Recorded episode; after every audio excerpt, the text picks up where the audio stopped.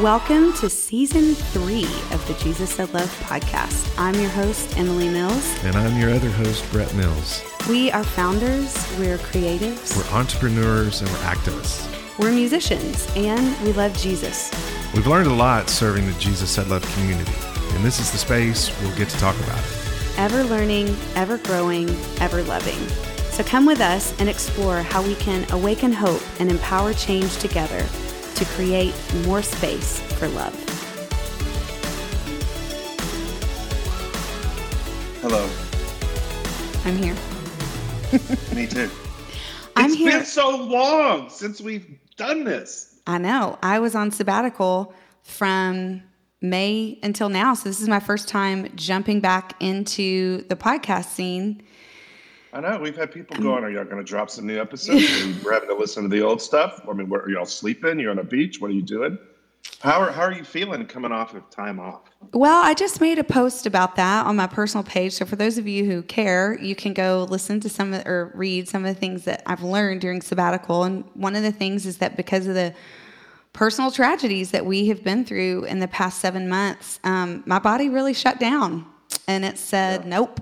And um, I'm learning a lot about how to re enter this work and working with um, my doctor and my therapist to figure out really how to, sus- to, to sustain the work that we're doing and letting go a good healthy dose of letting go of what I cannot handle anymore. We had to send So our big girl off to college. Yeah, yeah. We sent our girl off to college. We had a house fire.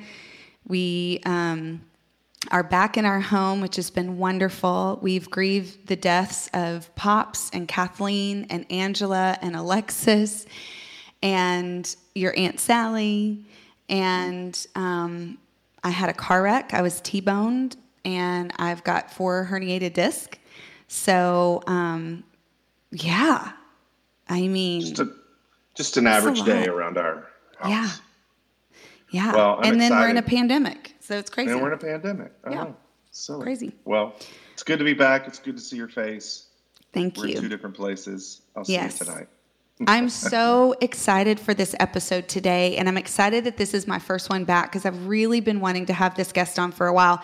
And we will go ahead and give a fair trigger warning for survivors of exploitation, trafficking, and sexual abuse. Um, we are going to cover some pretty heavy content today regarding uh, porn and regarding uh, non consensual sex and exploitation and human trafficking. And we have an expert on the podcast today who has done incredible work. Um, we've got Layla Mickelwait. Did I say that right? Almost. Uh, Ah, it's, okay, it's okay, no problem. Uh, it's Laila. Laila. Yeah, it's Why didn't but I it doesn't that? look like that when you see it written down. So I mean, I would say maybe like seventy percent of everybody who tries to say it says it just like you did. So I could love- you problem. fix your Could you fix your name, please, so that we can stop? yes. well, I'm excited. let me just let me just tell you a little bit about what Laila does in this world, and then we are going to just dig in and learn. And I, this conversation is so timely and it's so important. Um, she is the founder and CEO of the Justice Defense Fund, and she's the founder. You may have heard of the movement called Trafficking Hub. Um, we've been posting about it at G- Jesus Said Love. I've been posting about it on my personal page. Brett has as well. But this is a movement that's really bipartisan. It's it's not you know a faith based movement. Um, kind of been promoted by Exodus Cry. So if you follow Exodus Cry, you've been hearing about it.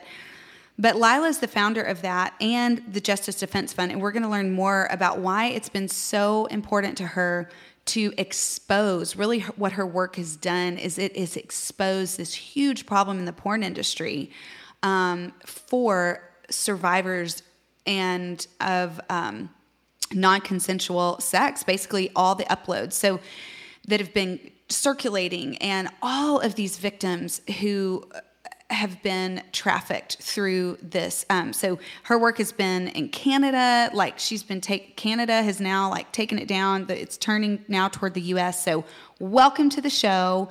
So excited to have you. Um, thank you, thank you, thank you for being here and for the work that you do.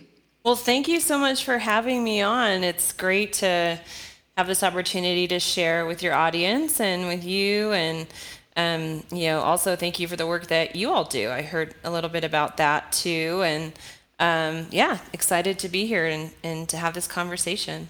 Mm.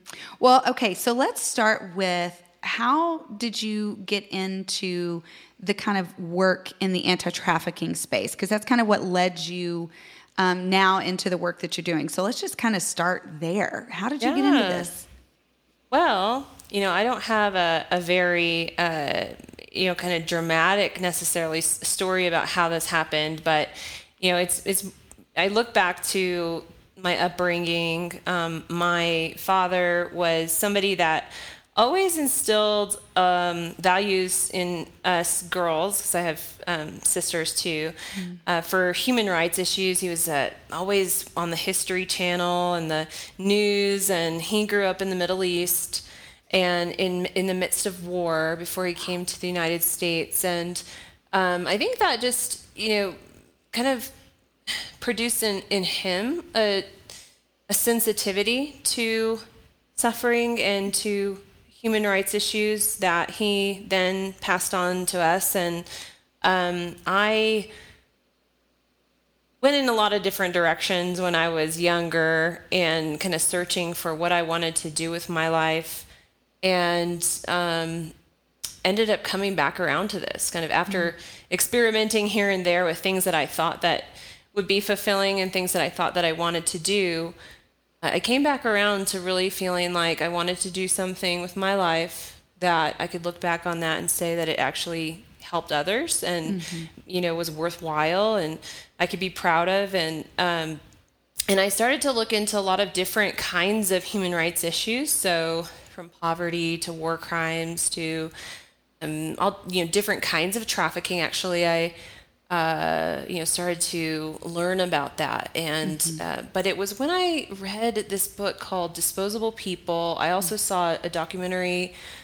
I even remember it was on a news station, um, and and this was you know earlier in my college days when I was trying to kind of figure out my major and things like that and I, I learned about sex trafficking for the first time and it was just you know it just really broke my heart and mm. just impacted me in a way that even these other really horrific things um, that I've been learning about, you know, it was just on, on another level. And I just mm-hmm. felt like this is something I really want to continue to uh, learn more about and see what can be done to help. And mm-hmm. so that just kind of put me on that trajectory. And so I just kept focusing in that direction. And through my studies and through internships, and then later through different positions, and then ended up, um, yeah, doing that full time. So, mm. and I really uh, ended up doing a, a, lot with legislation. So focused okay. on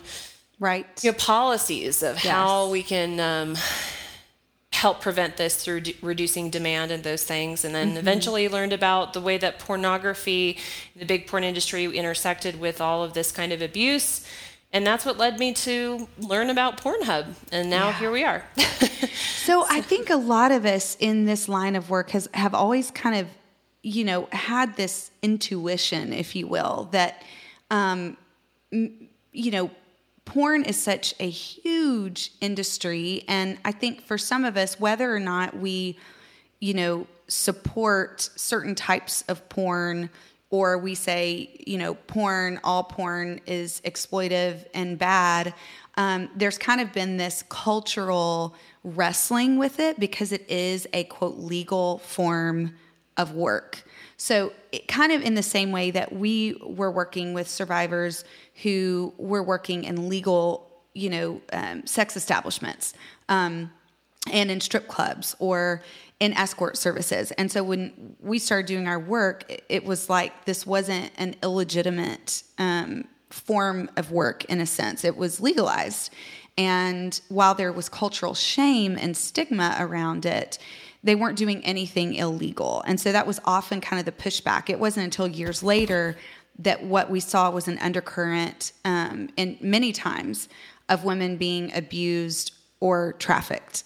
So, was did the realization for you about pornography and what was happening on Pornhub was that kind of a gut level intuition first, or how did you kind of crack that that these were trafficking? These were victims of trafficking coming through this site. Yeah, well, um, a number of years ago, I started to really notice that you know a lot of these cases of sex trafficking that were happening offline there was often this element of online um, exploitation that was accompanying uh, the the offline exploitation and especially now that you know we live in a digital age and so mm-hmm. it's just kind of naturally progressed to yes. encompass online mm-hmm. and offline exploitation in many of these cases and so that was drawing my attention to the issue of pornography and trying to investigate and research the intersection between what I call the big porn industry, mm-hmm. um, because it is. Uh, you know, there's big tech, there's also big porn, uh, very profitable global industry. Uh, mm-hmm. Uh, and so seeing the way that these things are intersecting, and you know, anybody that ends up researching this issue would end up on Pornhub because Pornhub as of December, was the world's largest and most popular porn site. So it was kind of the world's name brand for porn, and they have done a you know really intentional job of trying to mainstream themselves with right. billboards in Times Square and walking New York Fashion Week, and people are wearing their apparel and repping the brand and. People are joking about it on late night TV, and it just became yeah. part of our culture. Um, and so it is the most popular porn site. So you know, when you're looking into porn, you're going to go there. And what I found when I was investigating all of this is these are user generated porn sites. So these are not this is not pornography that you make in a studio where you have actual regulations like you're saying in this legal industry that is protected by various laws. There's various regulations that are put in place for age verification and record keeping and consent verification, those things when it's being produced in that in that um, uh, arena. And no, I, I don't want to say I don't want people to think that it's all legal because right, there's a right. lot of exploitation that happens and a lot of criminal exploitation that happens in even the studio industry. Mm-hmm. But this is a whole other thing. This is mm-hmm. people with an iPhone in a hotel room or in the back of a car or in a park, like literally anybody around the world can videotape a hardcore sex act and upload it to Pornhub, and then Pornhub would monetize that content and distribute it globally. And people assumed, because it was such a well known name, that there was some kind of vetting process for these videos, that it was this global assumption on a massive scale. And I just began to question this because I looked at these videos and these look like children. They're underdeveloped, they're, they have pigtails, they talk like children, they look underage. And then you see women who are actually, you know, crying and protesting and it appears that they're being raped and everybody's assuming that they're just quote unquote role playing these things. And so I said, well, one night I just said, I'm going to test the upload process for myself and see what is this what is going on? And I did that and I found out what millions of people already knew, and that is that there was no verification of age. You didn't have to upload an ID, you didn't have to prove that you were over 18, there was no consent verification. All you needed was an email address. That's it.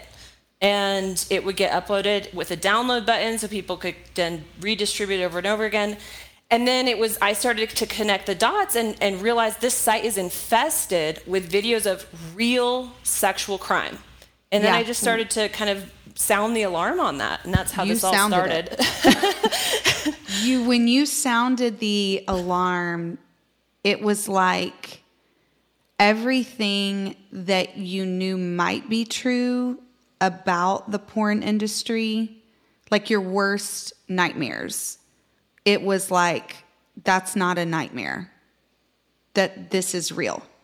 This is the reality of this site. And I think that, you know, what's confusing, I think, for a lot of us is what is the reward, not for the user? What's the reward of the person who uploads this? Do they get paid or is or does Pornhub get paid? Sometimes they get paid, but in many cases, and I would think in maybe most cases on the site, they weren't getting paid.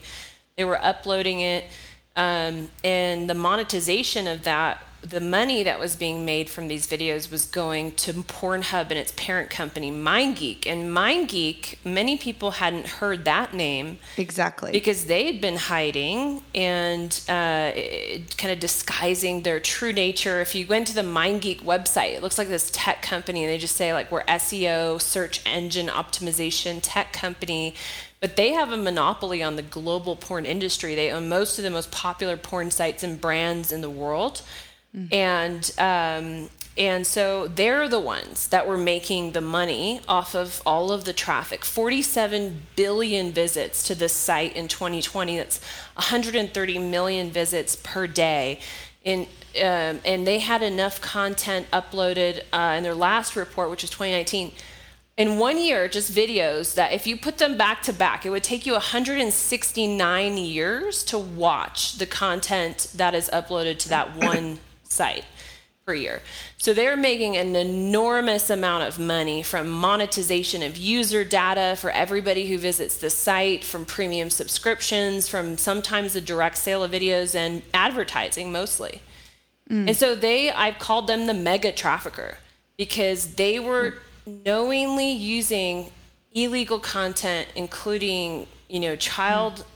abuse and rape and trafficking and even things like non-consensually recorded porn like spy, right. spy cams where they would actually right. implant and it was so obvious in the videos that this is real they would implant videos in changing rooms in you know malls where women are changing it, like lingerie shops or, or, bathing suit shops um, or in toilets. So like one of the videos that was particularly horrifying was a in a prom bathroom and they actually had put the camera in the toilet and were recording the you know private areas of these girls.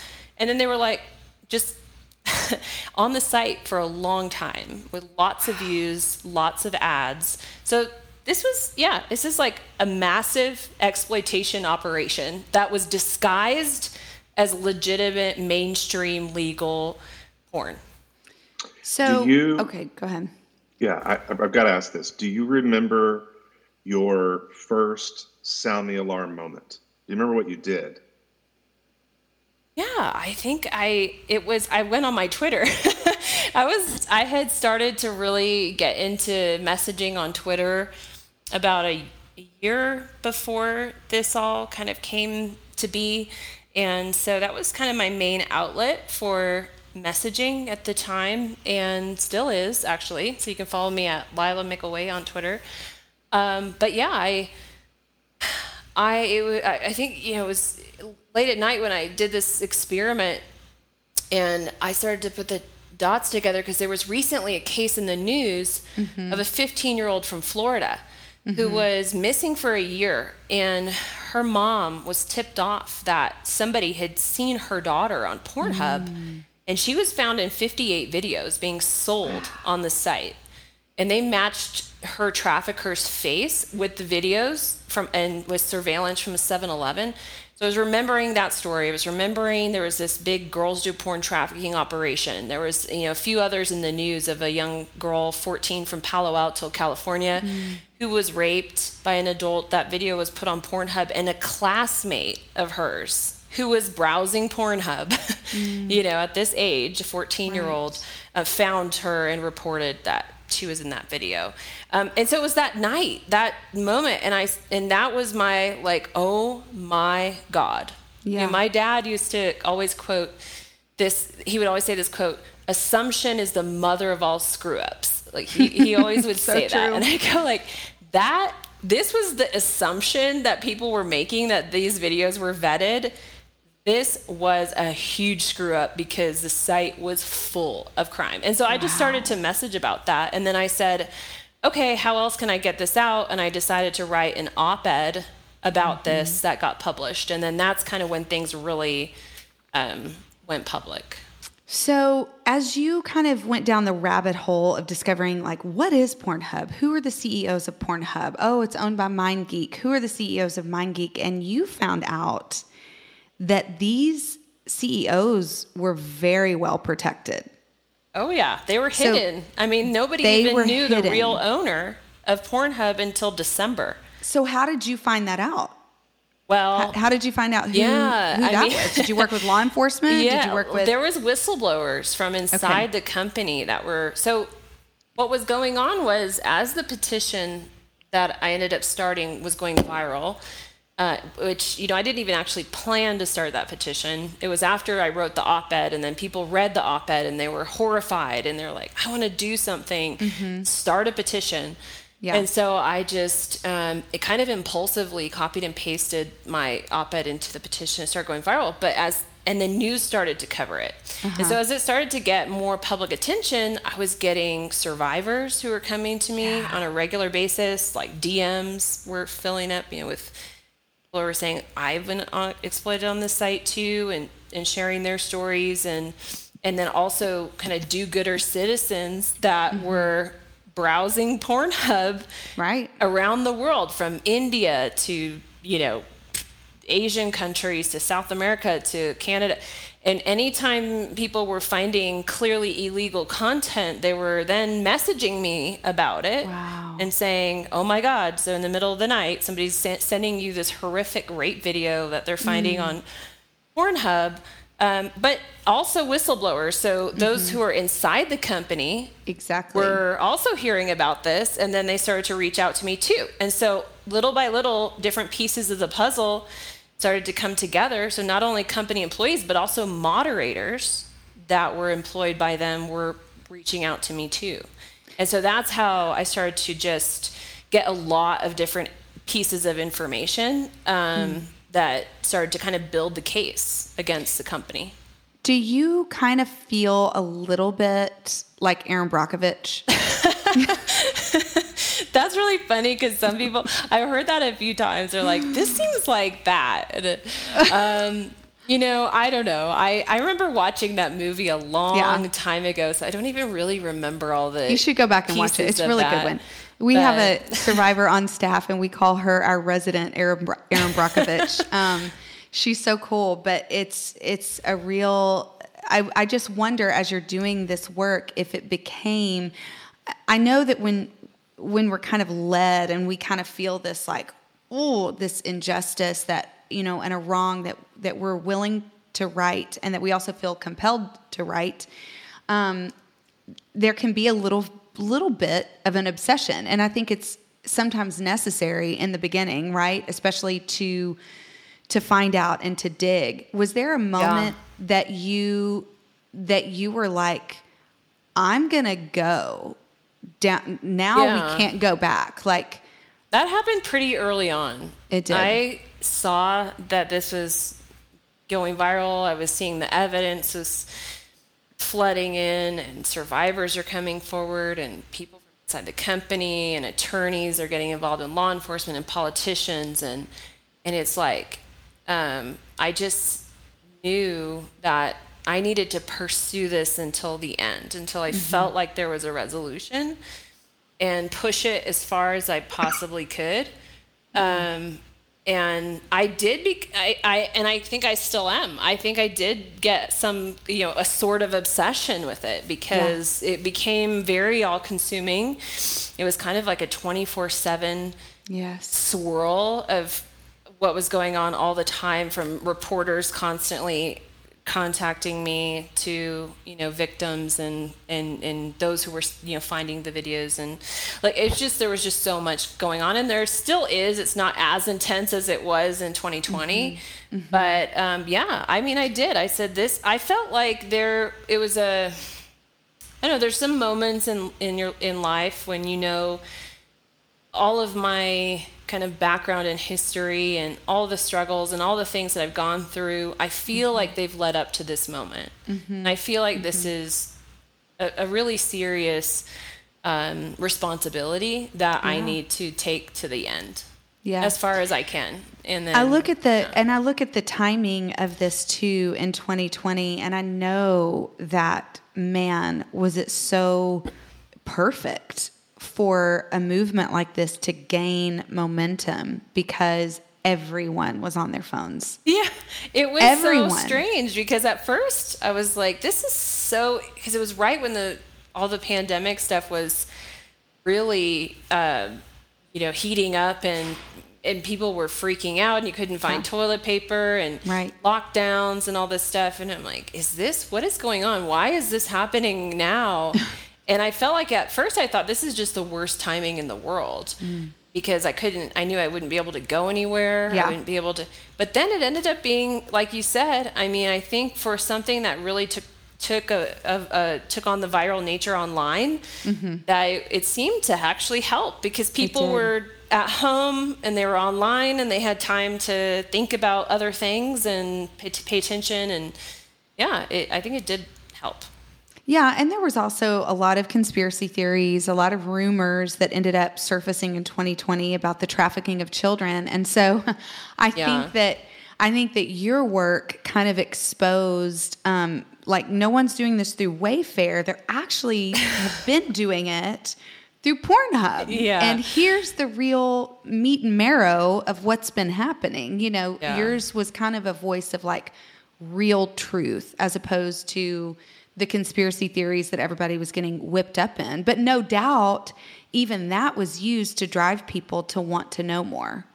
You know? Yeah, yeah I you think know? so too. It's like people were kind of, a, a lot of people were awakened to, there was like this sense of people were just becoming more aware of the issue of child trafficking and whether yeah. you know unfortunately a lot of what you, that was going around was not true in conspiracy theories right but they they did a lot of people did care and then they were able to find the real situation that was actually happening that actually was evidence based and even more horrifying than yeah. what you would you know think of some right. of these other conspiracy theories but yeah i think that was all true it was the timing it was it was the moment to let this thing mm. get out and let the truth fly like that's yeah. you know for me since the beginning it's all it's been really about tell people the truth show them the reality of what's going on break the lie of you know the fantasy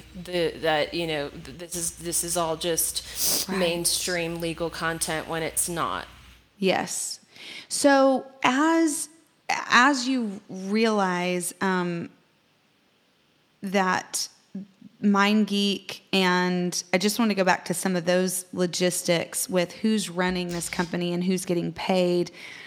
Um, the, then Canada decided to to put this on trial, correct? Yeah. So here, I'll give you a timeline yeah, so you can understand this, what happened. Yeah. So. February 2020, wrote the op ed, started the petition. The petition was going viral tons of media coverage. We had like hundreds of articles covering this throughout 2020. And then things really blew up with the New York Times piece that happened right. in December. Um, mm-hmm. Before that, we had been doing campaigns to call on the credit card companies to stop doing business with Pornhub because of this, but we were met with resistance. Um, and then it was getting lots of media traction, and then and then the New York Times hit, and that blew up, and that went. There was uh, thousands of follow on articles from that. Mm. And the pressure was on, and it forced uh, J- Justin Trudeau, the Prime Minister of Canada, to respond mm. because this company is based in Canada. Okay. And they had members of parliament speaking about it and speaking about the New York Times piece. Um, you know, every day for a, a week or 2 mm-hmm. and they decided to launch a parliamentary investigation into the company in Canada, which they did. And are they calling you for like consults? Yeah, and I testified, which okay, was yeah. crazy because I was the CEO and the COO of MindGeek wrote a personal signed letter to Parliament trying to get them to not allow me to testify. I was the only one out of the whole inquiry that they did this to. Sure and the you were. member of parliament that got the letter, they like held it up and they were kind of mocking them. They were like, This is the first time in my history of being in parliament that I've ever seen somebody who's under investigation send a letter trying to deplatform and to discredit a witness. Like they Yeah. thought it was absolutely absurd. But that happened. Um, but what happened too after the New York Times piece is Visa, MasterCard, and Discover all cut ties with Pornhub. So they lost their payment processing. They can only mm-hmm. take cryptocurrency right now. Wow. And they deleted 80% of their site. 10 mm. million videos in 24 mm. hours they deleted they that were gone In 24 hours. Yes. Because they couldn't verify. That was the amount of content on their site that was unverified, potentially criminal content. So I just want to I just want to state the obvious right here. If in 24 hours they can delete 80% of unverified, that means they knew they weren't verified. Yes. They knew to, they weren't to, verified. to be able to in 24 hours they knew exactly what videos were suspect content. Yeah. And they took they took them they took them off the site because they were so shaken up by what was happening with the credit card companies. But that shows culpability, even Oh, in yeah, their that was a even in their admission. defense. That that's an admission of guilt, I call right? it their their big admission of knowledge that this was uh, so much of it was illegal content. Right. Um, and so, you know, from a consumer perspective, just think about that. All the people that were going to Pornhub thinking that they're watching legal and consensual, verified, vetted content, when in reality, 80% of it was not. Um, and so, yeah, Do that was a huge people- moment. Do you think people? I don't know. That gets into suspect. But do you think people really watch a video like that where and you that looks like a home iPhone where a girl is screaming because somebody's raping her anally, a teenager? Do you think they really think that's verified content? Well, they were under, there was a huge, I think many people did, because there was this idea out there that this is all vetted content. It might look like a rape, but it's just fantasy, it's just role play.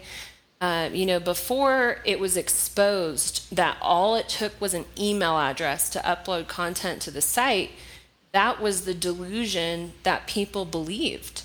And that's why I think that nobody really sounded the alarm before that because they've been operating like this for over a decade.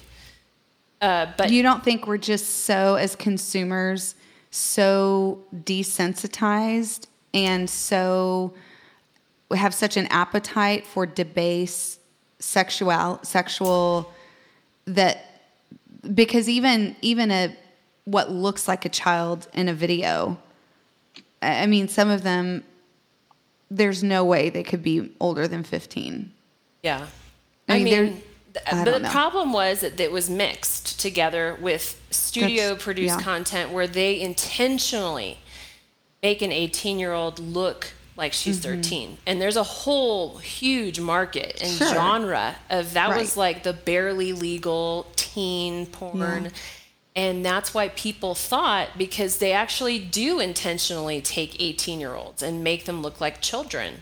Mm-hmm. and so i mean there's a whole debate to be had and conversation about why even if it was legal why are you getting pleasure from thinking that you're watching a child? Yeah. I know, um, I know. Well, So- it- to, to to that point, though, I would add, I think Pornhub's, uh, I'll just say it, trafficking of these issues. They're trafficking these ideas, not in addition to people, but it it's because they've normalized it, right? You know, you see Kanye say he checks in to see what's happening on Pornhub, and you know we laugh about it because it was on Fallon, and like you know, like you said, their brands are all over Fashion Week and things like that. So it's become so normalized that nobody bristles when you look at Pornhub's 104 page stat sheet they produce every year, and rape porn is one of the top 10 searched topics.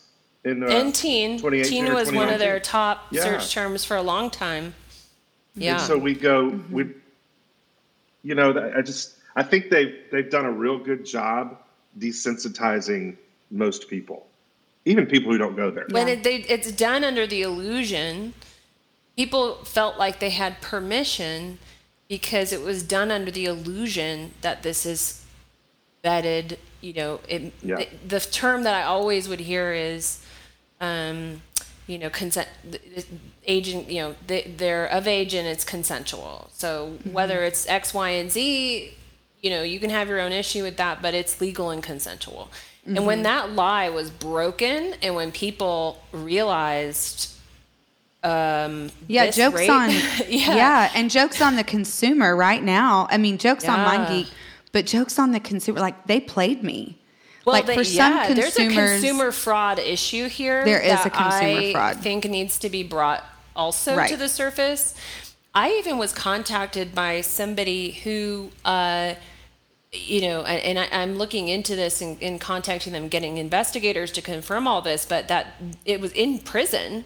Hmm. Had been arrested for downloading child exploitation content from Pornhub and they you know and so it, it is actually a, a federal crime. It's a felony offense to possess to distribute download. Um, and so so many people were under that illusion that this looks this is looks like a teen but it's on pornhub. And they were on you know saturday night live and they were walking Wow. new york fashion week. So this is got to be Wow. legal. And it Gotta wasn't. okay, yeah. Wow. Um, you because you're going against um, money, and money is power, and um, many people I think have tried before. Maybe not this skilled and like with a scalpel, kind of like you have, like doing this you know surgery on this case i mean it really feels like you kind of got in there with with a scalpel but i think that even survivors who've tried to tackle the porn industry who've come out of the porn industry and really gone against some of the porn makers and some and and have felt so defeated and have even mentally i mean broken down. Like i i know i know some survivors who aren't alive anymore because of they they felt they wanted to fight and then it, it took them out right? It it's so um, it feels like the the forces of, of evil that are kind of going up against you and it's it can be kind of crazy making um, to go up against a giant like this when when you're getting a lot of pushback so i'm just curious for you because this work is so hard and all consuming. How do you deal with fear of backlash? How do you deal with, I mean, what's the cost of this on your life? Yeah, it has been crazy making is a good word for it. It's intense. There's so much uh, resistance and pushback from people with a lot of money and a lot of power. Uh, this is a, a big porn industry with a very bad actor who is running most of it behind MindGeek. There was a lawsuit filed in June on behalf of 34 women. After a year investigation, the attorneys um, call this a criminal enterprise. In the And- US or is this still in Canada? No. Uh, the, it was in- filed in California. The Okay, lawsuit. okay, that's right. Okay. And they call MindGeek a criminal enterprise engaged in racketeering and financial crime. Uh, basically, you know, compared it to the mafia, Mm-hmm. and with very legitimate and substantiated, uh, you know, uh, evidence for that, including very you know, high-level whistleblowers within the company who revealed this. So this is not like you're going and trying to raise awareness and sound the alarm on a company that like Apple, like a normal company, or yeah, I don't know if that's the best you know, analogy, Yeah. but they're you know alleged criminals behind. Yeah, you're not going against a company that has Yeah. high ethical diversity and inclusion training every year and who is has standards for work-based related behaviors. You're going up against um, very sophisticated. It's it's almost like gang mentality taken toward a tech company and internet, you know, sophistication. Yeah, I mean, it's not even a tech company. It's Yeah. a por- it's a porn company, and they're just you know they've gotten a real good handle on SEO. search mm-hmm. engine optimization and how to you know take advantage of distribution on the internet. But yeah this and so uh, there is there it's been really intense. I mean my mm-hmm. family has been targeted. I've been targeted. There's been smear campaigns and you know just crazy slander that's gone on and you know it's just been the trolls and stalkers and Did you know that would come when you had your moment of like, I'm about to go on Twitter and just bust this? Did you weigh the cost or can you? No, I mean, at first, when this was taking off, I don't think I really realized what all we were getting into. But, um, you know, really early on, actually, though, you know, came like a month in, I talked to a security expert and they kind of warned me about a lot of this. And it was at that time, you know, my, my mom was like in tears, like, stop, like, what are you doing? And, you know, some colleagues were like, yeah, I had somebody call me who's a veteran of this fight. Actually, I learned about mm. MindGeek from her. I, and she said, do you have a safe room? If you don't, get one. And I was like, oh, wow. Okay. and, and so I think there's things that like we're not talking about paranoia. We're talking about like real life targeting, and this is the cost of doing the level of justice work that you're doing. You're not being paranoid, and she wasn't being paranoid saying get a safe room. She's like, no, actually, this is yeah, I mean, necessary. It's, it's you know people that are profiting from criminal content and engaging in criminal behavior are not safest people in the world to be, you know, touching their money. And so, Yeah. yeah, it is. And but thankfully, you know, I'm not. I don't operate out of a place of fear at all. I said, look, we're going to do this. We're just going to do it. And um, and you know, thankfully, I haven't had any real physical, you know, issues. There's been a mm-hmm. lot of attacks online and things like that, but mm-hmm. but nothing mm-hmm. actually in person or physical. And Yeah. I have a great you know security team and stuff like that. So you know, I but yeah, I mean, look, there's a cost to be paid, and I just compare. You know, uh, uh something that's really like helped me is say for any, anything that could happen to me, it's nothing co- compared to what's happened to these victims right. that have had their lives completely Mm-hmm. you know destroyed and mm-hmm. torn apart by having the mm-hmm. worst worst moments of their life um, uploaded to 130 million people with a download button so and they could be redistributing that until after they're gone. And the, the terror that they face and the torture is nothing it, it- like for me what i'm doing is nothing compared to that. So it keeps everything in perspective to just Have you do that. Mm. have you had an opportunity to meet any folks that you've helped, um, or that you've uncovered on Pornhub?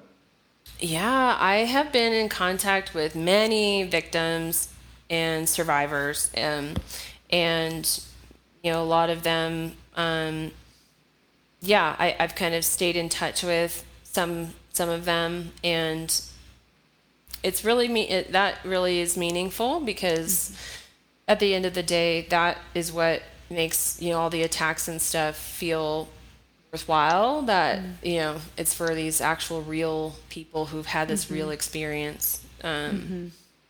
Yeah. So, like, I remember one victim survivor had reached out after the big purge in December. A couple of them, actually, a number of them had had the same message, and they go, "Oh my God, you don't know the relief I feel right now that you know finally these exploitation videos are gone, and they'd been fighting for that for a long time." So, um, so that so that's meaningful. And then seeing you know lawsuits being filed. There's been seven major lawsuits in the last year against MindGeek. Six lawsuits that were on behalf of victims who were trafficked and who were um, you know either adult or children exploited on the site for profit. And four of those are class action lawsuits that have been filed. And so I love the idea that victims are actually going to get justice in a sense. Like you'll, they'll never be able, you can never pay enough money to Right. undo the damage. But at least I feel like there's going to be a sense of uh, a measure of justice, at least, in yes. holding this company financially accountable. And my desire and my goal is that I want to see them held criminally responsible. I yes. don't, you know, I often say, look, we didn't let Harvey Weinstein get caught raping and trafficking women and then just say sorry and say, I'll change the way I operate and then go on his merry way. Like that's mm-hmm. not justice. That's mm-hmm. not how the law works. These mm-hmm. people, it doesn't matter if they hide behind a huge corporation.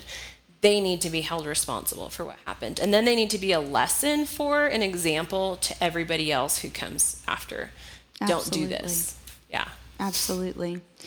Um, what you're doing now with the Justice Defense Fund, I want you just to talk a little bit about the work that you're doing right now and how we can be involved in it. What do you need from every listener who's listening to this? Yeah, well, so I started the Justice Defense Fund in response to everything that was happening with Trafficking Hub and the fight against Pornhub and realizing there's a real need to be able to empower victims to hold their corporate abusers and individual abusers accountable in a civil um, litigation sense. So uh, I started the Justice Defense Fund to help empower survivors to pursue civil litigation against their abusers, to be able to fund that, and also uh, to really focus on legislative solutions and corporate policy solutions. So, one thing that happened was MasterCard, through all of this, reassessed their position on doing business with user generated porn sites that don't verify age and consent. And they enacted a global policy to not allow their card to be used on any porn sites unless they moderate before upload and verify the age and unambiguous consent of every single person in every wow. single video. And when that takes effect in October 15, it's going to be instant, it's going to be global, it's going to apply to all of these companies. And so we wow. want to see policy change, corporate policy change like that. Mm-hmm. We want to see PayPal, Google, you know, uh, yes. Discover, Visa, all of them implement the same thing. And then we want to see corporate, po- like, sorry, governmental policy change too. Yes. And so that's where listeners look, your representatives work for you. Don't be intimidated to approach your representatives, educate them on these issues, and say, look, we need to introduce and we need to pass legislation that requires the age and consent verification of every person and, and every video on a porn site. Yes. Um, first of all, like the basics. And so we yeah. want to see that kind of legislation introduced, so we're pushing for that. And then you can sign the petition. Go to traffickinghubpetition.com if you haven't. Add your name to the 2.2 million mm-hmm. who've signed so far. Spread awareness. I always say awareness is the doorway to action. Nobody mm. can do mm. something about a problem they don't know exists. Right. And so you don't discount the role of awareness raising. It seems like a lot of people think, oh, I just you know can share this or you know whatever. It doesn't feel meaningful, but it's so meaningful to share and to raise awareness. That's so good. You know, and we can say what we want about tech in the digital age, but this is the time that we're living with that we're living in. And so while it can be used, you know, for harm, it can also be really used for good and to do justice. And so I think that's one of the things that I'm really inspired by um, in this is that through um, integrable journalism, through really good um, social media campaigns, that there can be a movement that can do good on behalf of victims who've been harmed. Yeah.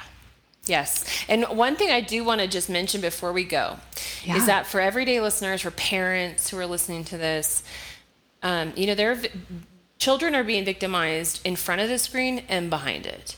Children are having free access to this mm-hmm. site that I've been describing to you.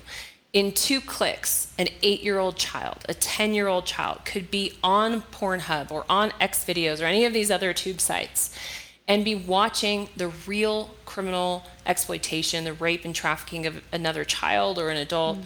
as their sex education. And there is a serious harm issue we need to address with children who are accessing this content too. Mm. And so I just want to put that on your radar that we really need to be protecting children on both sides of the screen because yes. it is a form of sexual abuse to have it a is. child witness those Absolutely. things. Yeah. That's exactly right. Yeah. Well, Laila, I first of all thank you for correcting how I said your name because I've been saying it wrong for okay. months. Um, and I am so grateful for the work that you're doing and for the time that you've taken today to just be on our podcast and educate listeners and act on behalf of justice for the sake of so many victims. Um, we are better today because of the work that you're doing. So thank you so much. Well, thank you for, you know, I know that you've said that you've been participating and promoting it, and really it's been so inspirational to me and energizing to me to see everybody coming together from you know all these different organizations and individuals. Is not about one person or one organization mm. really. Taking on mega predators like this is a group effort. So thanks for your part in that too. You're welcome. And i hope you take care of yourself and you find so much joy somehow some beauty some way to lighten your load because you are doing yes, some there's really beauty all good around work. us. I have children, little children that oh, oh, they just yeah, they they put everything into perspective and yeah. give me so much joy. So thank you, and we'll be in touch. Okay. Thanks, Lila. Uh huh. Bye. Thanks for joining us. We hope this episode brought some light to your own story and hope for your journey. Make sure to subscribe and leave a comment. For more info on our work, visit JesusSaidLove.com. Until next time, share the love.